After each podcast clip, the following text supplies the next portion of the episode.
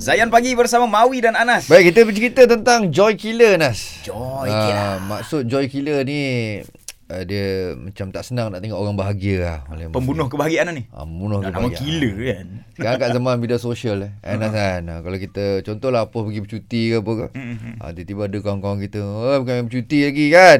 Ah, tu mak ayah kat kampung tu tak tak jenguk pula. Ah, gitu lah. kan. Dia punya komen tu kan. Kau semua nak bagi tahu ni. Kenapa jadi ah, macam gitu eh? Ha ah. Okey, hari ni kita sembang deep Nas. Yeah. Ah, bersama Prof Muaya dengan kita hari ini. Assalamualaikum Prof. Waalaikumsalam warahmatullahi wabarakatuh. Mawi takut Hmm, ni. Anas Alif yang baik hati. Ah, Allahu akbar. Allahumma Ahli amin. syurga insya-Allah. Tak sebut dia kan. Amin. Ya Allah. Nak sembang deep dengan benda ni Saya patut bawa tank lah belakang ni Macam scuba kan Scuba diver Deep sangat Deep sangat. Tak tak bernafas nanti Wi.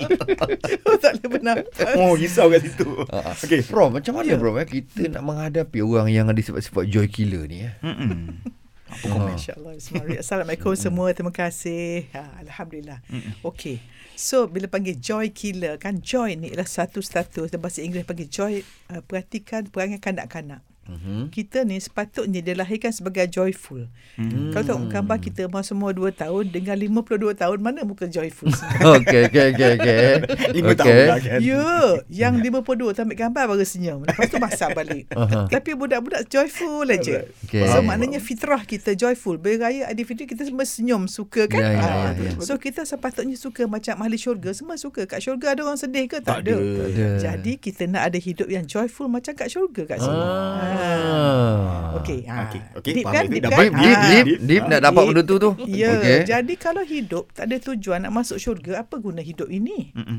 Ha, tapi nak masuk syurga benda besar, renovate rumah pun bertahun-tahun. Ya, betul. Ni dapat mahligai tentunya lama. So maka akan ada ujian. So bila kita ada orang yang joy killer ni salah satu ujian kita. Sebab dalam Quran Allah sebut engkau akan dicuba oleh perasaan takut, resah, hilang semua biasa. Okay. Tetapi ujian tu macam mana dilakukannya? So macam mana nak faham orang joy killer ni ialah kita mesti faham konsep ini. Tidak semua perkara kita nak berlaku pada kita. Mhm. Ada yang berlaku kita suka, ada yang tak suka tapi semua baik untuk kita.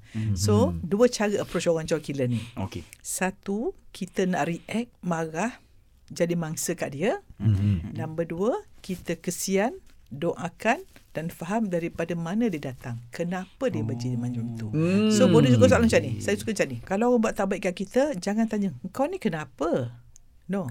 Ah. Tanya, apa jadi pada awak ya sampai awak jadi macam ni? Oh Ah. Mesti luka batin banyak masa kecil Luka tu. mati Luka mati Oh my god Ah, Ah, okey. luka luka apa luka di tangan nampak berdarah, Aha. luka di hati siapa yang tahu. Yelah. Sekarang dah boleh tahu. Tengok cara bercakap di media sosial. Oh, oh. Kalau kata-kata tak elok keluar, maknanya dia Hmm, ada hati tak elok. Kenapa ada hati tak elok? Sebab luka batin masa kecil. Okey. Peristiwa negatif berlaku So dia punya cara melihat dunia tak best Cara melihat diri dia tak best Cara melihat orang tak best So dia rasa hidup ni tak best So bila nampak orang best dia tak happy Hmm. Ah, Okey. Filter filter salah Salah filter Itu salah. kita, kita pun nak kena pandai cari ni jugalah Prof eh, kawan yang macam tak meng, meng, mengkilkan kita punya joy tak? Hmm. Ah, Sebenarnya benar-benar jangan- jika orang kata gini Kalau kita ada seseorang Ada orang ta- ca- Tanya kawan kita Suka kita share kebahagiaan kita ke Share musibah kita Cuba you tengok Wah, ini ah, ini deep, ini deep. Aha, Saya dapat aha. dapat rasa. Ya Share Ha. kebahagiaan. Ya T- Tapi tak Tak, sebenarnya. Kajian menunjukkan sebenarnya manusia ni lebih suka Musibah. Oh. dengan orang punya nasib balang daripada orang punya kebahagiaan. Betul lah. Okey, orang punya okey. Ah, bukan kita punya, Oh. orang. Okey, dia suka tengok orang jatuh.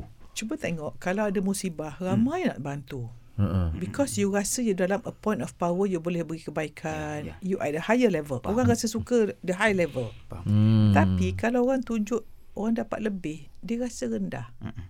Maka ke- sifat dengki tu ada.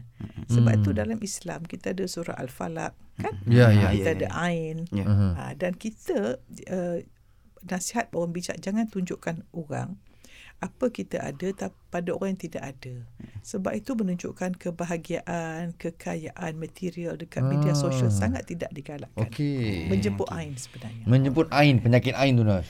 Okey, Hmm. alright. Okey Prof, uh, lepas ni ada satu soalan yang timbul ni. Uh, adakah uh, si, salah satu eh sikap joy killer ni Prof, orang yang suka compare kehidupan Hmm. dia, Kehidupan dia. dengan orang lain? Yes. Eh? Okey, kita akan sambung selepas ini. Yang dia panggil comparisitis. Ambil. Selepas ini eh. Terus stream kami di Zayan. Destinasi nasyid anda.